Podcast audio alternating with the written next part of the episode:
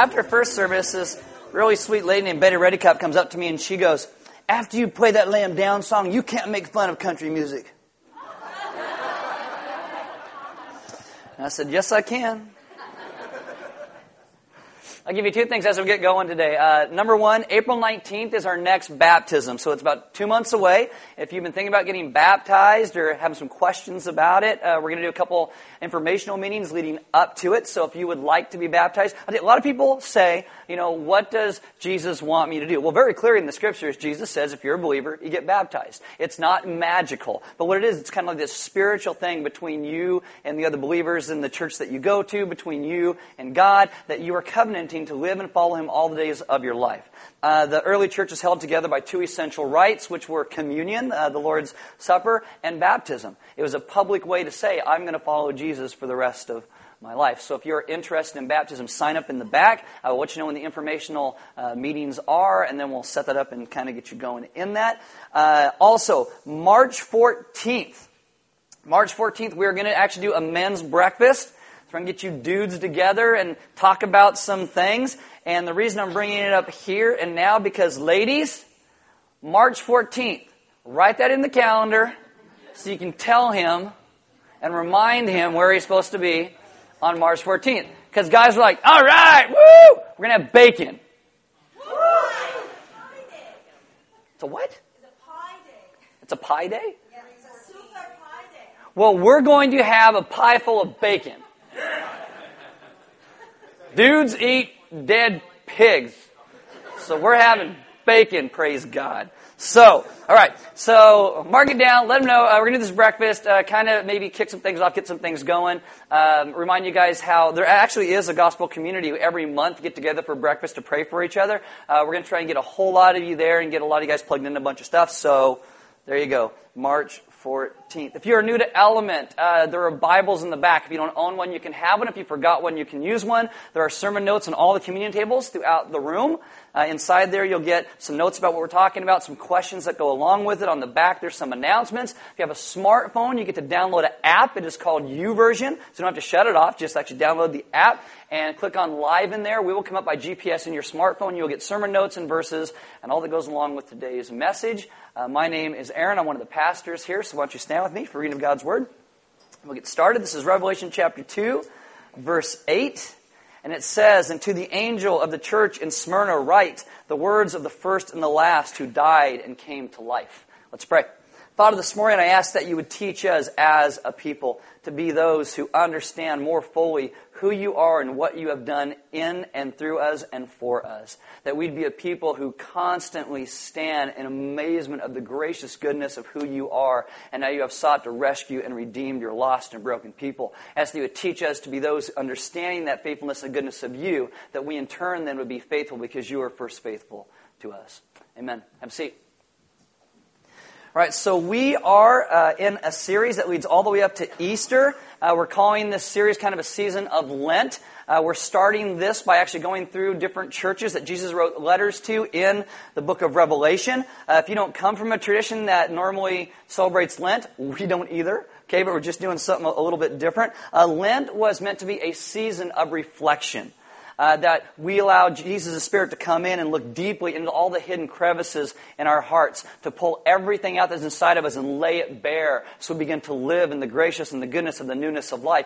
Lent is always pointing towards the idea of Easter and resurrection. So by the time you get there, we've done all this work, the Spirit's done all this work in our hearts and souls, so when Easter comes, it's a celebration, and it's joyous, and it's loud. I got more of you this week than last week. Okay, we'll see how this goes as we go through all seven of these. Today we're going to jump in and look at the second church in the book of Revelation called the Church of Smyrna. My brother actually asked me about this a little bit. He goes, I don't understand, because he didn't, grow up reading the Bible and stuff, and actually neither did I, but he hasn't gone to school. And so I explained this to him, because I said, when you read through it, if you have some Bibles that put all of Jesus' words in red, right? You look at the red letter Bible and stuff like that. If you were in the book of Revelation and you had a red letter edition, all this would be in red. It's all written from Jesus, written down by John to these churches. So sometimes I use John and Jesus interchangeably. John's writing these things. Jesus is saying these things. Now, the church of Smyrna, it is modern-day Izmir in Turkey. This is where it's originally located. In the day that this was written, there were 60 to 100,000 people living in this city. Christianity was established in its infancy here, and there's some debate as to the amount of persecution the church is undergoing. Some scholars believe there was a widespread, empire-wide persecution of the church at this point. I don't actually think that's the case, and I'll explain why in just a minute. The letter to the church of Smyrna, it only includes encouragement. That's all it includes. There's no rebuke, but that doesn't mean I can't find something to make you feel guilty about by the end of this. Trust me, okay? I am a professional. I can do it. The name of the city of Smyrna has different connotations. The Hittite meaning of the city was the city of the mother goddess. They had a large temple devoted to worshiping the mother goddess. The Greek name of the city means the city of myrrh. Myrrh, if you remember, is what some of the wise men brought to Jesus. Myrrh was an embalming fluid, but also a perfume. It's kind of interesting. That's both those things. Today, there are actually very, very few churches in Turkey. Modern-day Turkey tends to be a little bit hostile towards the gospel, which seems odd because if you look in the New Testament, two-thirds of the New Testament can be traced from this area. Two-thirds of it.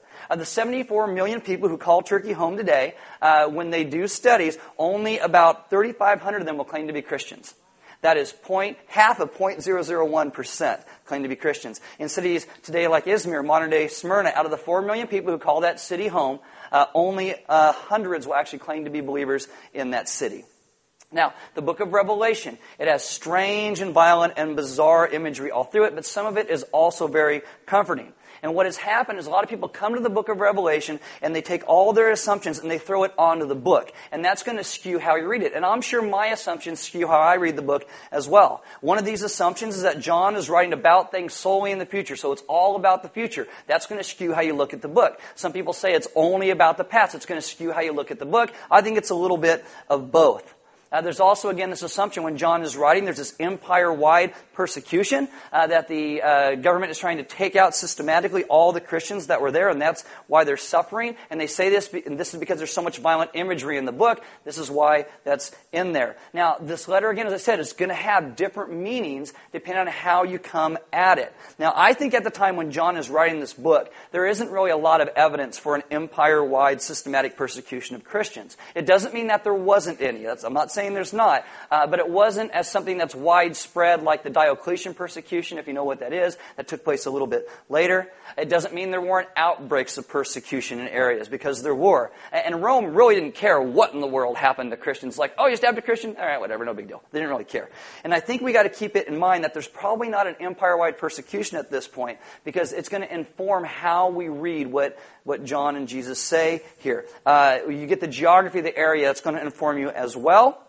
And so this right here is a map of the ancient world.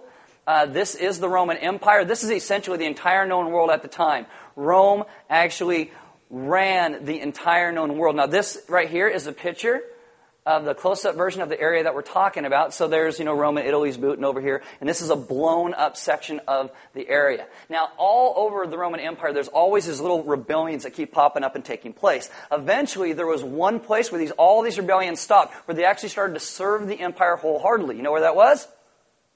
Right there. It's called Asia Minor. They started to serve the empire wholeheartedly. They loved the things that Rome brought in to their area, and so they actually had it pretty good.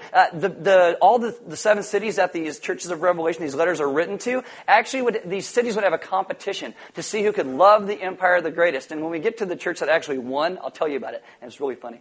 So they had this, everything's great. And so you could live in this city as a church, and you could actually be doing pretty good. Things should be going pretty comfortably, kind of well for you. But really, I think the major struggle then starts to become is, how do you present the gospel in this city who is so in love with the empire they want to hear nothing else, that are okay with worshiping Caesar as God? That's worshiping, him as the spokesman for the gods. And so what I think could have started to happen in a church like this is that they would start to do church as what's called a mirror, where they start to just mirror the culture around them. Last week we talked about church as a bomb shelter, which is where you go and you hide and don't want to go outside and talk to anybody else because it's really safe with people who believe just like you do, so you stay inside and don't go anywhere. Well, church as a mirror, it's the exact opposite. It goes out and it starts to mirror the culture around them. A lot of times this becomes more and more liberal churches. It's like whatever a culture believes, that's what we're going to do. That's who we are. The easiest way to see this today is on issues of Scripture, maybe gender issues, because what the Bible says is all sex outside of marriage is a sin. Now, churches and mirror would come in and they would say, oh, well, that's not what the culture believes, so we're not going to believe that either. And what you also have to understand is that there's a whole difference in that between welcoming and affirming. We should welcome everybody, okay? But it doesn't mean we affirm things that the Scriptures do not. And so what happens is a lot of these churches as a mirror, they start to mirror the culture and not the Scripture. And that's a problem because it's compromise. In one sense, it could be good because they understand what's going on in the culture around them. But what's happening is not trying to redeem the culture. They're just trying to go along with it because it brings a lot more comfort. We could have called this message more aware but less helpful. But maybe not, because Smyrna didn't really fall into that trap yet. I think they may have started to lean that way because of some of the words that Jesus say. Again, none of rebuke, but it is really interesting. So open your Bibles to Revelation chapter 2. I'm going to start in verse 8. Again, I think this letter to Smyrna is not necessarily about persecution as we think persecution, but I think it's more about seduction.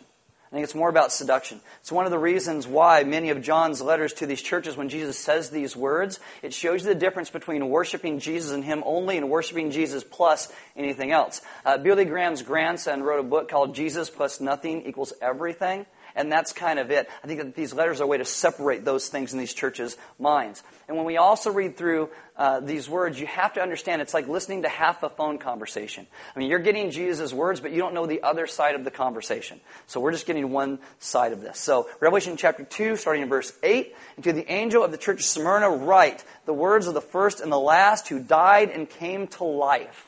Now, we understand that Jesus is talking here, right? Jesus is the one who died, came back to life, paid for our sin, everything that separated us from God and us and each other, Jesus paid for at the moment of the cross. He raises to new life, brings us to new life. It's a beautiful thing. So John doesn't have to say Jesus because he says it in a much more pronounced way to this church. John actually describes Jesus to this church in this way for a reason.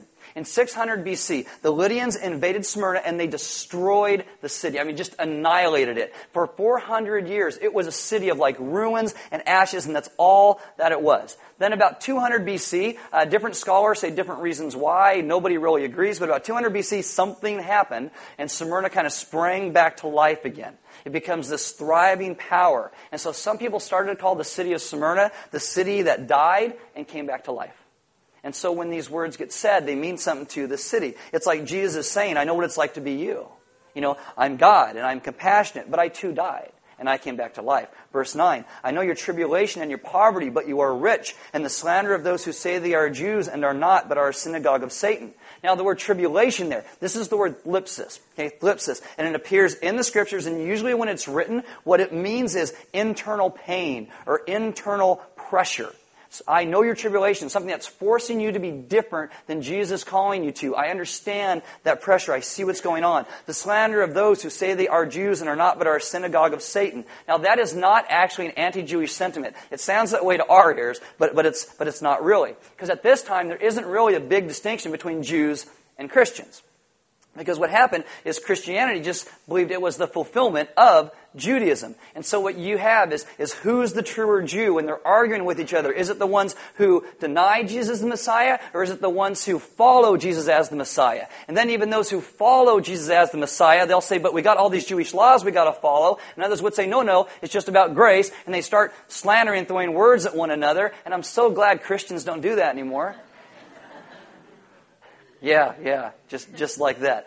Religious people, every religion of every age are big on slander. And so what Jesus is saying, Jews, those who follow God, should be better than name-calling. You should be better than name-calling. The line is actually elevating to the call. It's not necessarily demeaning to them. Verse 10, do not fear what you're about to suffer. Behold, the devil is about to throw some of you into prison, that you may be tested. And for 10 days you will have tribulation. Be faithful unto death, and I will give you the crown of life. Some of your Bible versions say life as your victor's crown. He who has an ear, let him hear what the Spirit says to the churches. To the one who conquers will not be hurt by the second death. Now, when we read those words, like a persecution, all of a sudden we've got all these images of like brutal persecution and you tied up and someone's got a hot fire poker and they're sticking in every bodily orifice that you got, and just, right? And then after 10 days, you're going to die anyway, so it's not a big deal. And that could have happened. I'm not saying it didn't happen. Even one of the larger-in-life figures that actually came out of this city was a guy named Polycarp. Yeah, his mom loved goldfish, apparently. I got it, okay. But whatever, okay. Polycarp was born in 69 A.D. He becomes a disciple of the Apostle John. Here's an artist's rendition of what they think he looked like, very holy in his vestments there. Polycarp became a Christian as a young kid, again, discipled by John. John eventually sends him to the city of Smyrna.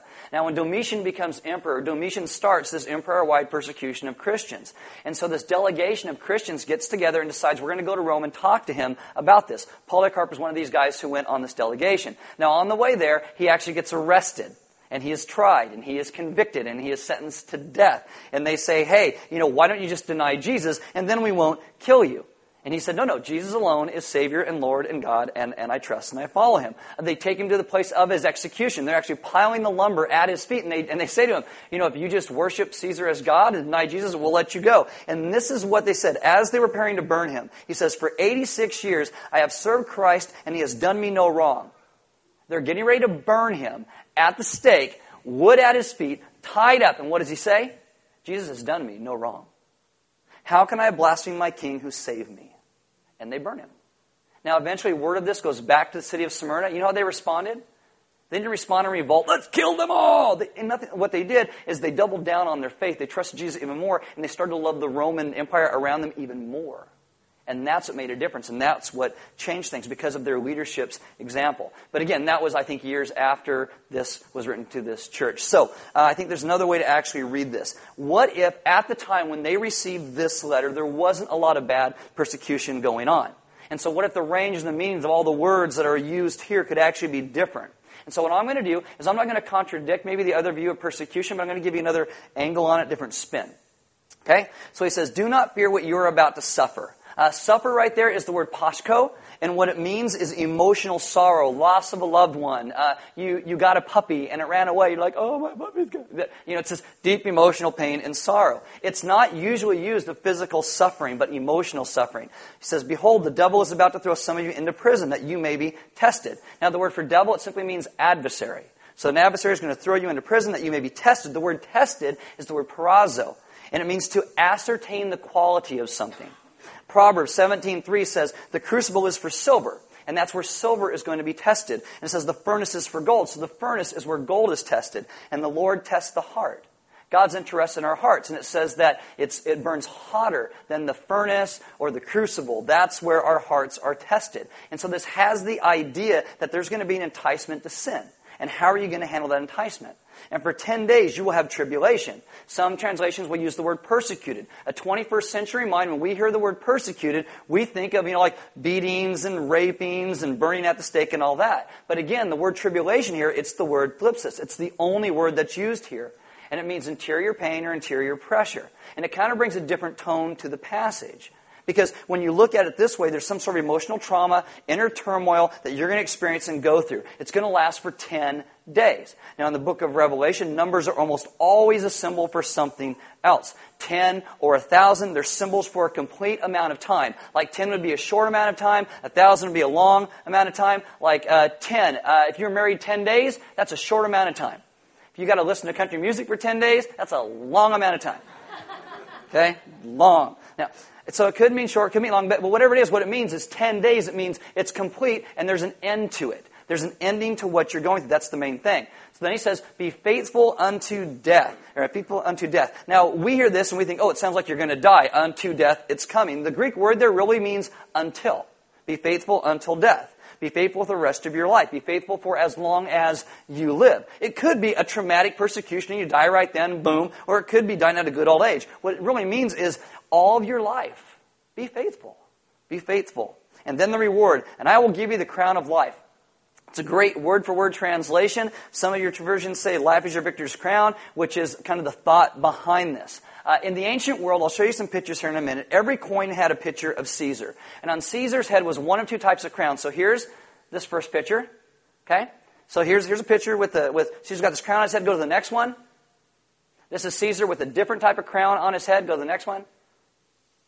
And here he is, another type of crown. He's riding a horse. He's got that same crown. I said, how wonderful. Now, when Jesus and John here are writing this stuff down, they're saying these things, they're bringing images of the Roman Empire to these people's minds. Crown in Greek had two different words behind it. So the first one, go to the first slide there, is the first word is the word diadema, which is diadem, which is a crown of power, of ruling and majesty. This is what Caesar's wore. That right there, that's a diadem crown. Okay, I rule everything. But on the back side of the coin, see that little kind of wreath thing? That's actually symbolic of what's called a Stephanos crown. Go to the next slide. This on his head, see, has the laurel crown. That's a Stephanos crown. Go to the next one. And so in this, what you see is you'll see that sometimes, you know, Caesar is wearing that diadem crown, but sometimes he wears the Stephanos crown. Some coins actually have one on the front and then one on the back. And what it says is Caesar rules everything. And on the back it says the Stephanos crown is a victory crown. I'm better than you at everything. I run better. I ride a horse better because I'm Caesar. Not because you ever saw him run or ride a horse, but that's the kind of thing. It's a victor's crown. If you run a race, you get a Stephanos crown. It's a victory crown. In Revelation here, when Jesus says you get the crown of life, the crown he gives you is a Stephanos crown.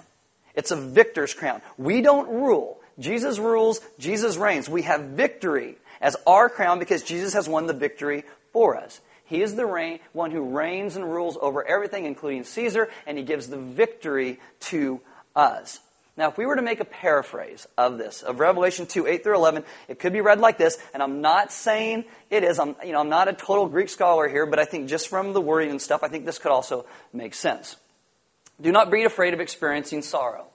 I tell you, the devil will imprison you, and you will be put on trial, and you will experience turmoil, but it won't last forever. Be faithful every day for the rest of your life, because I have won the victory for you.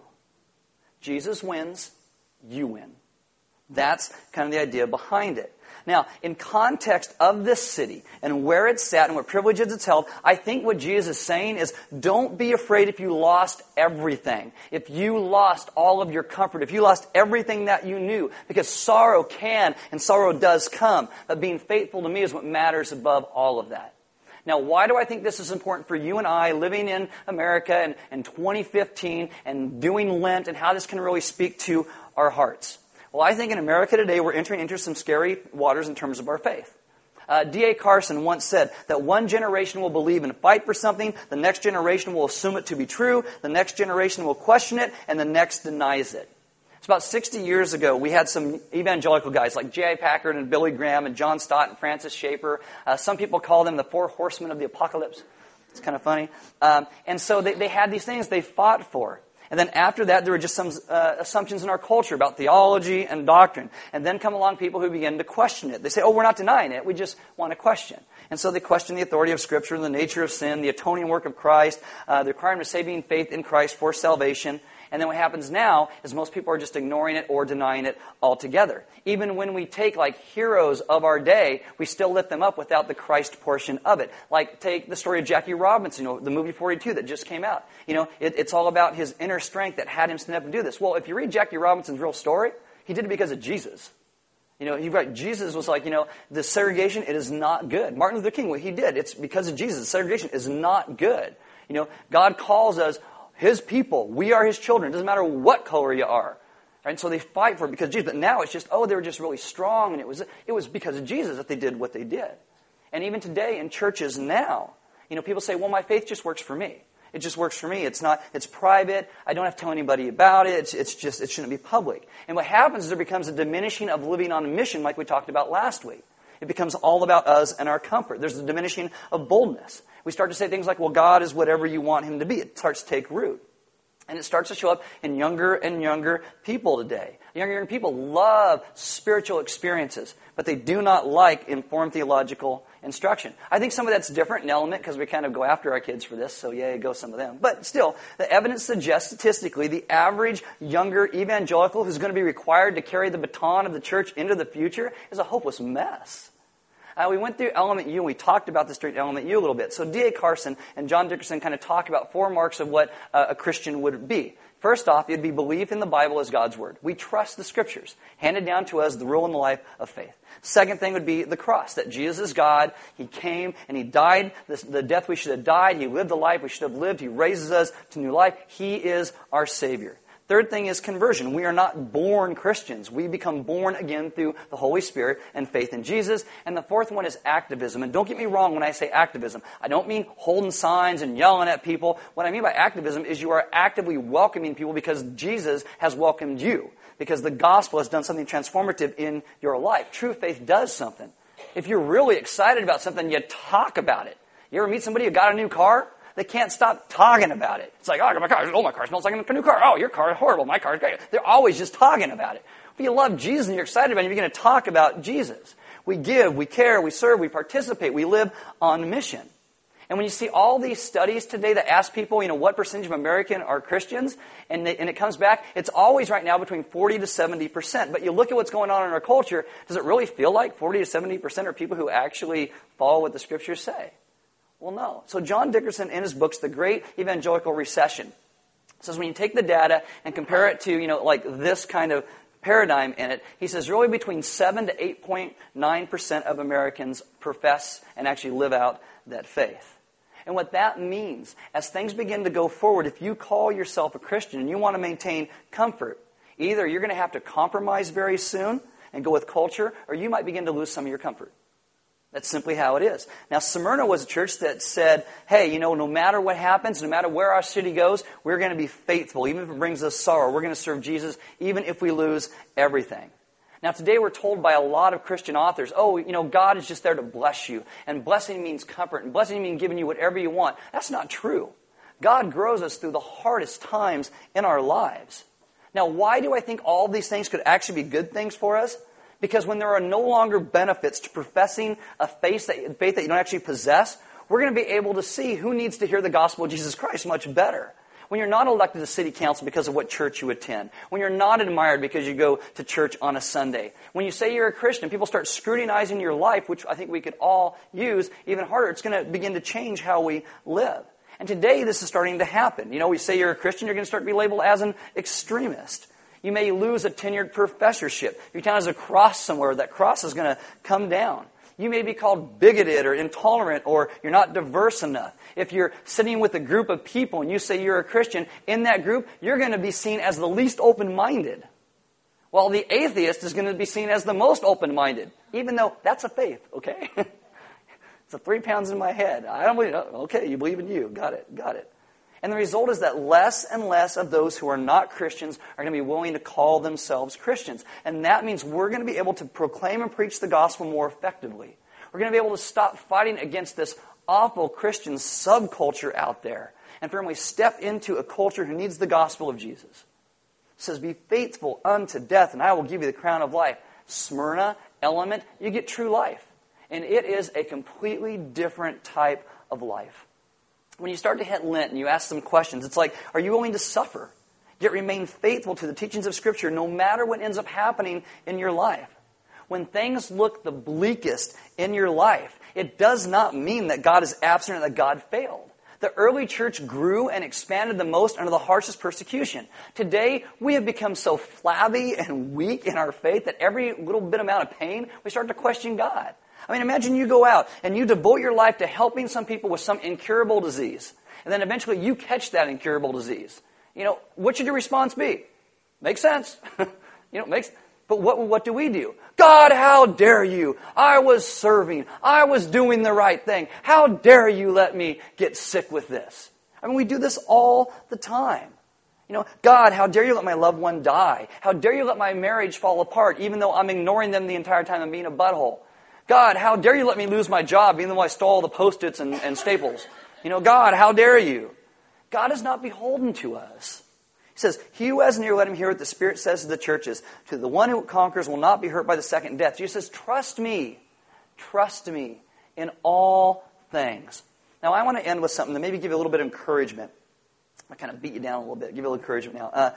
Smyrna was a rich city. Again, much like the United States of America is a rich country. Verse 9 says, I know your tribulation and your poverty, but you are rich. That can actually be a metaphor. I know how destitute you feel.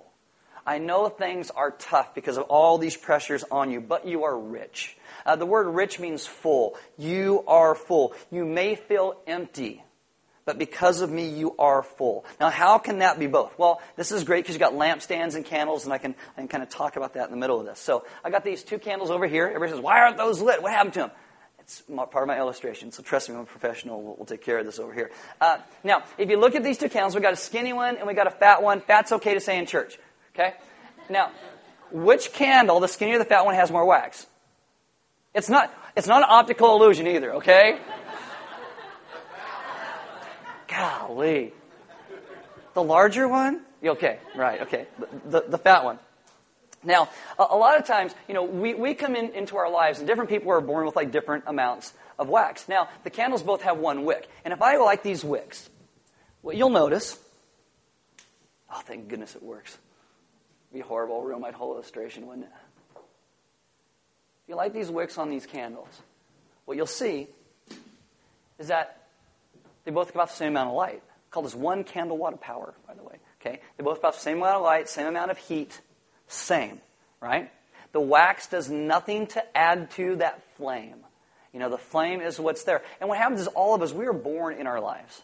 We all are born with a certain amount of wax.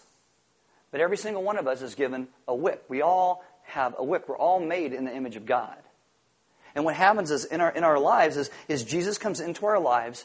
We trust him and he lights that wick. We become alive. We start to burn. Jesus brings us to life. And what the amazing thing is this about is now because of Jesus burning in us, we are showing off light. We are showing off power. We are showing off these things. And the great blessing that Jesus gives us by lighting our wick means that we get to go around and help light other people's wicks. We get to be part of his work in the world. That's how powerful a wick is once it is actually lit. It doesn't matter how much wax you have. What matters is if your wick is lit. See, Jesus is saying, I know you feel like a tiny candle, like your world is starting to fall apart around you. I know you want more wax. But don't forget, your wick is lit. You are lit, and you are rich beyond anything, and nobody can take that away from you. No amount of wax added or taken away can change the fact. And so this is the idea that we live for Christ in all things, no matter what circumstances, because we are lit. I was thinking about this. The richest people in the world that I can think of are like Bill Gates, Carlos Slim, and Warren Buffett. Those are like the three guys, okay? I think about movies and stuff. I think Robert Downey Jr., what does he make for being Iron Man now? Like $100 million? I don't know, whatever. But they got a whole lot of wax. They got a lot of wax. But they don't have any greater access to the joy and the grace and the peace of God than any one of us. Because it's Jesus that lights our wick. And whatever comes, he is the one who is faithful. So my question for you today, Smyrna, Element, for you, is, are you more concerned with wax, or are you more concerned with Christ? Are you more concerned with mirroring the culture around you, or mirroring the gospel of Jesus Christ? When things fall apart in your life, do you focus on the wax that you lost, or the wax that you wanted, or the wax that you wish you had? Or do you focus on the light that Jesus has brought into your life by saving you? When everything falls apart, do you trust in the hope and the grace of the gospel no matter what happens? These are the hard questions that we must go through. When you start to do Lent, what is more important to you? Wax or Christ? Culture? The gospel. What's more important? And these are hard things to do. This is one of the reasons why we take you to communion every week, where you break that cracker like Christ's body is broken for us. You dip it in the wine of the grape juice, reminds of his blood that was shed for you and I. You got to get out of your seat to do it. It's a response. But in that moment and in that taking place, it's the reminder that it doesn't matter how much or how little wax is there. It's a reminder that Jesus is the one who came and died for our sin and rose from the dead to bring us back to life, and he is the one who lights us. He is the one who burns in us. It is his gospel, his grace, his salvation. He is the one. And in communion, that's what we remember, that he is going to live in and through us. The band's going to come up. And as they do, we're going to have some deacons and elders in the back. And if you guys need prayer, maybe you're in a spot today where you feel like, I don't have any wax. I don't have anything. And so you're just totally always focusing on the wax. They would love to pray with you about that. If you have any questions, about understanding what it means to actually be lit and live in the gospel, the grace of Jesus, they'd love to talk to you about that as well. Because Jesus is amazing. is amazing. We have offering boxes on the side wall in the back, and we give because God gave so much to us. Giving is simply part of our worship, so you have that opportunity. But we don't pass the plate. It's a response to what he's done. It's all in response to what he has done. He has first given to us, and we give. There's food and stuff in the back. We invite you guys to grab something to eat, meet some other people, go through the questions that are in there, and start to connect with one another and ask one another those hard questions. You know, those questions of, you know, what are you more concerned with in your life? Is it wax or is it Christ? Sometimes the people who have the least amount of wax are the most obsessed with it. Because we just want more, we need more. If I just had more, oh, I'd really feel, oh, I just need.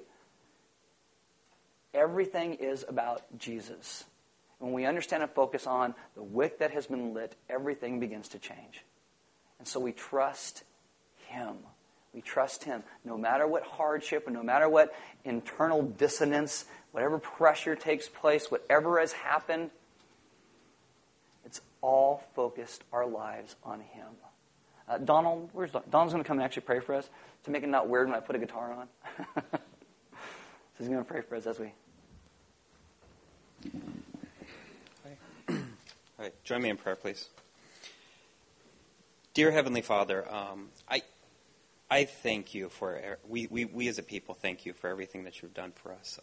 I pray that we are a people that understand your greatness, that we don't mirror the culture around us or redeem it, but that we live by your word, and your standards, what you have set before us, that we can trust in the scriptures that you have given us.